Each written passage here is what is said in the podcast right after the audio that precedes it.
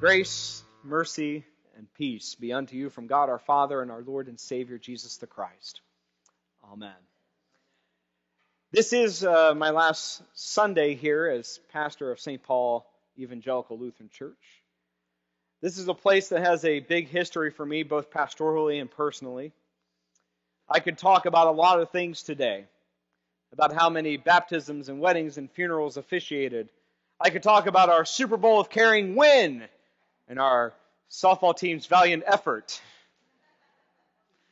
I could tell you of our awesome youth groups, ranging from puppet posse to confirmation, from high school to NYG.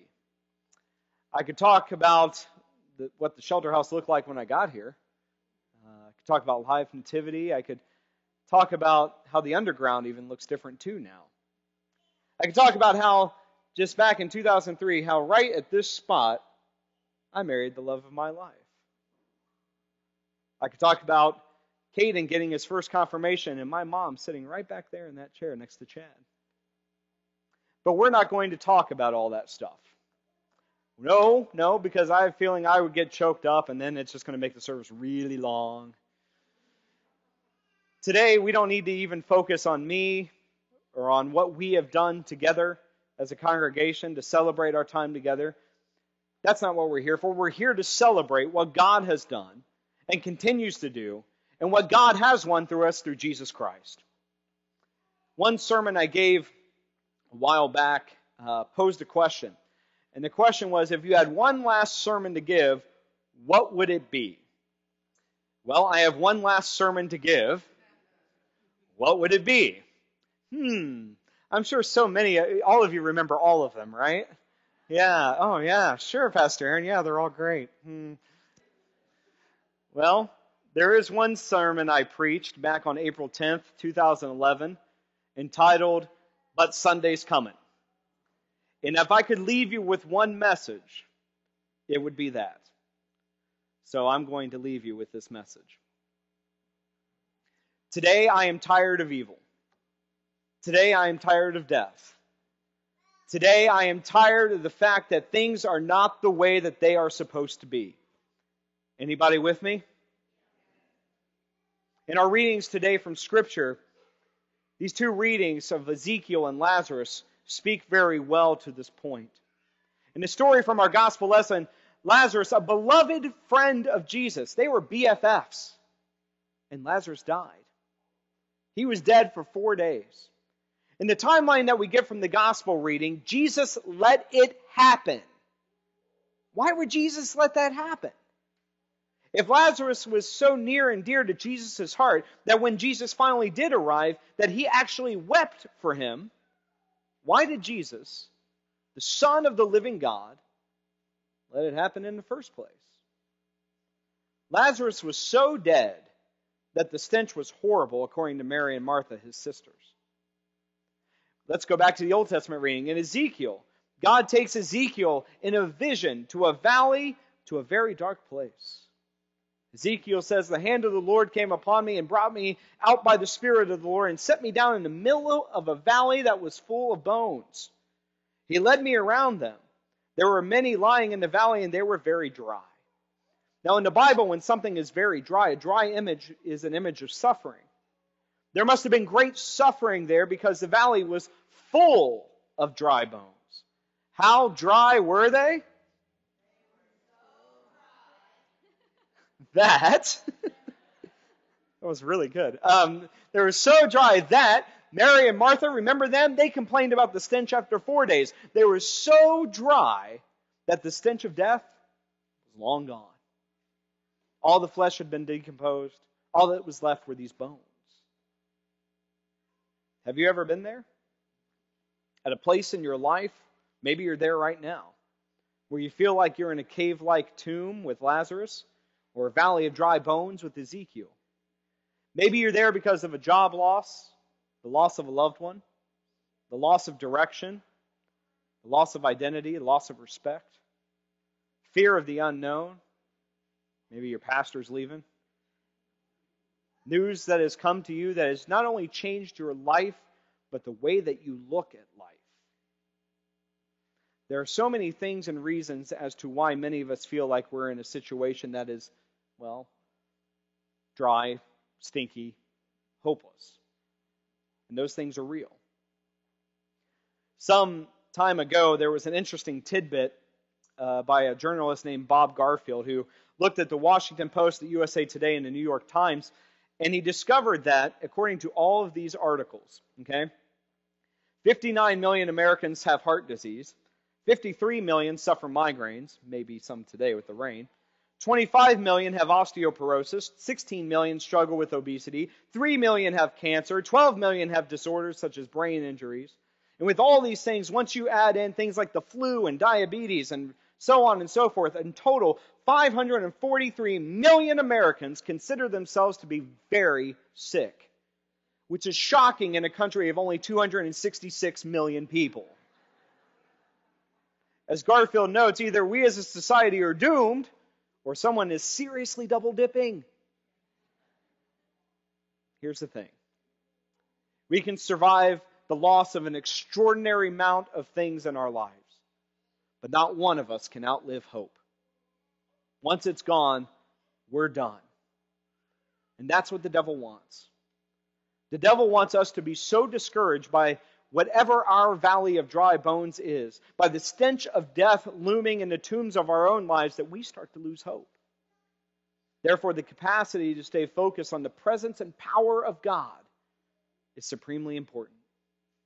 When we forget this simple truth, we're like a steel worker who's up on a high rise who suddenly starts to look down. When we become more focused on the overwhelming nature of the storm rather than the overwhelming presence of God, we are in trouble. The Bible often speaks of this as losing heart. So, in both the stories of Ezekiel and Lazarus, death does not have the final word. Life does. Life, even in a valley of dry bones, life, even in a stinky tomb. From dry bones, God created life, life abundant and full. And with Lazarus, one thing that shoots out for me for the story is certainly the miracle of Lazarus coming back to life, but also the hope that the two sisters shared.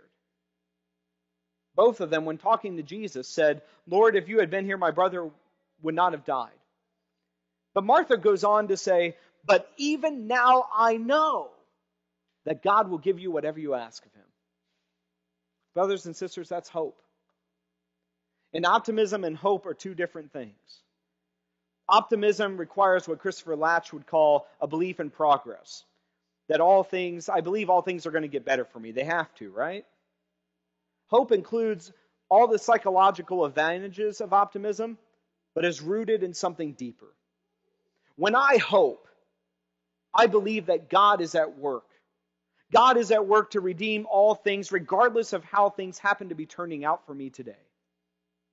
The Bible uses the word optimism zero times. The Bible gives us the word hope 187 times. God gives us hope. John Ortberg, one of my favorite pastors, he writes how that hope is what the fuel of the human heart runs on.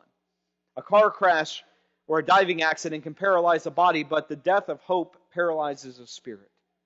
Hope is what prompts a young man and woman to stand before a preacher and promise, I do, even though they have no guarantees. Hope is what fuels that same couple many years later, after broken promises and broken hearts, to give their promise another try.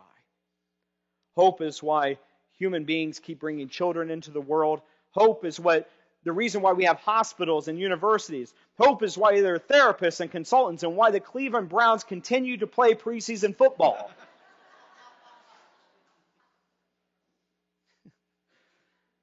The story of every single character in the Bible is the story of hope.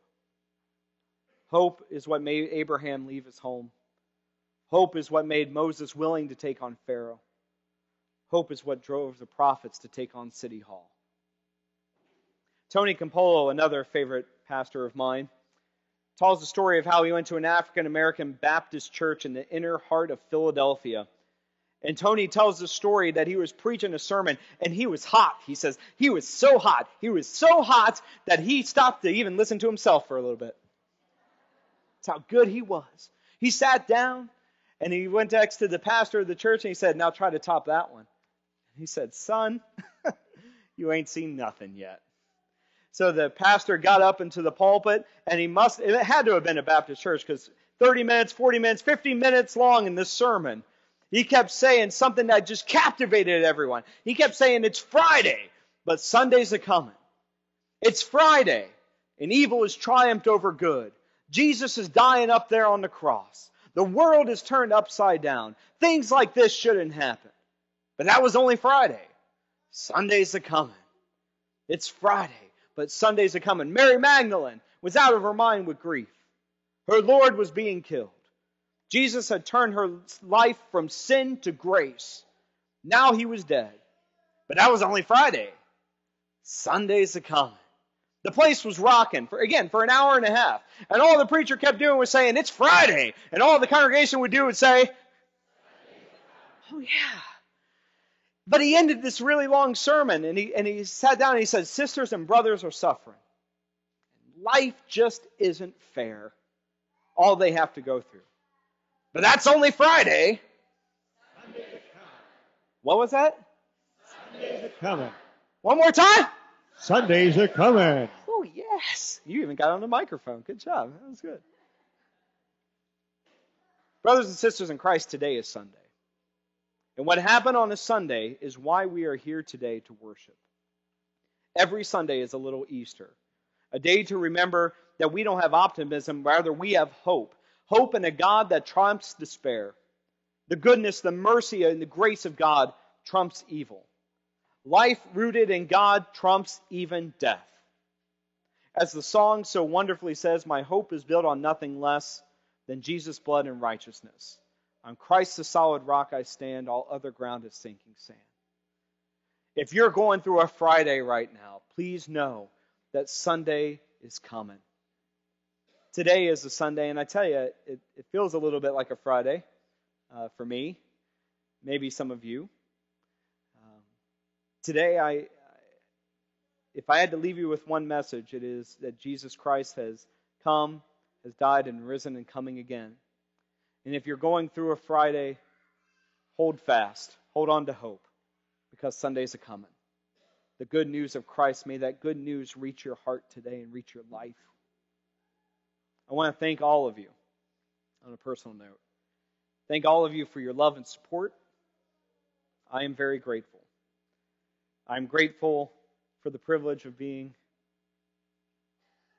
your pastor. I'm thankful for the staff and for all of their hard and diligent work, especially in these last couple years. I want to thank to the bell choir, the adult choir, to the children's choir, to the praise band. This praise band does not get enough credit. They're here every single Sunday. Thank you, praise band. I give thanks for Philip Cordell, uh, our accompanist on the organ. Thank you to every volunteer who put water in the pulpit and water in the font, who worked in the food pantry or shelter, who did God's work with their hands in order to show God's love to other people through real ways of action, presence, and prayer. Thank you for embracing the Souper Bowl of Caring concept. Thank you for every single parent who worked with me to make this youth ministry at St. Paul what it is today. Thank you to Lee Boone, to Winnie Mays, to Peg Kennedy, to Elton Nupp for all their work with me in that as well. Thank you to the youth who made each Sunday night worth missing football for. Thank you for the youth who made each trip a holy time of fun and growing in Jesus. Thank you also to Pastor Charlie to Pastor Dick Match and to Pastor Will Saunders for their faithful witness here in this place as well.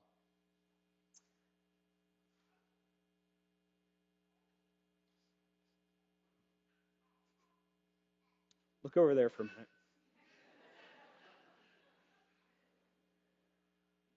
Okay, I'm good. Um, I want to thank my wife, Marcy.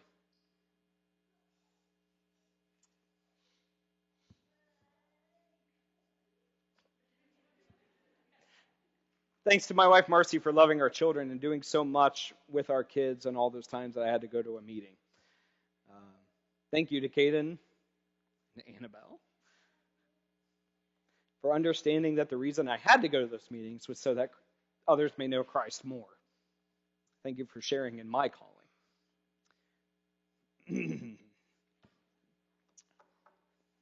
I was going to get through this. Um, thank you to my mom and dad.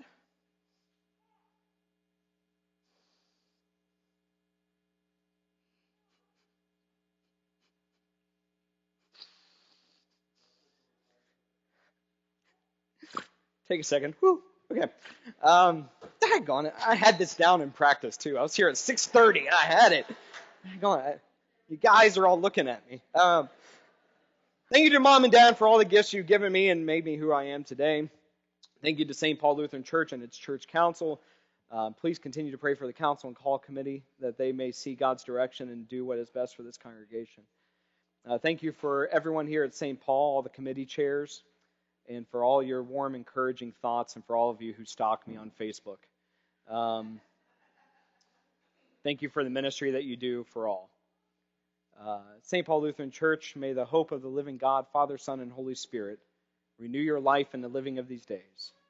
Jesus loves you, and so do I. Amen. Amen.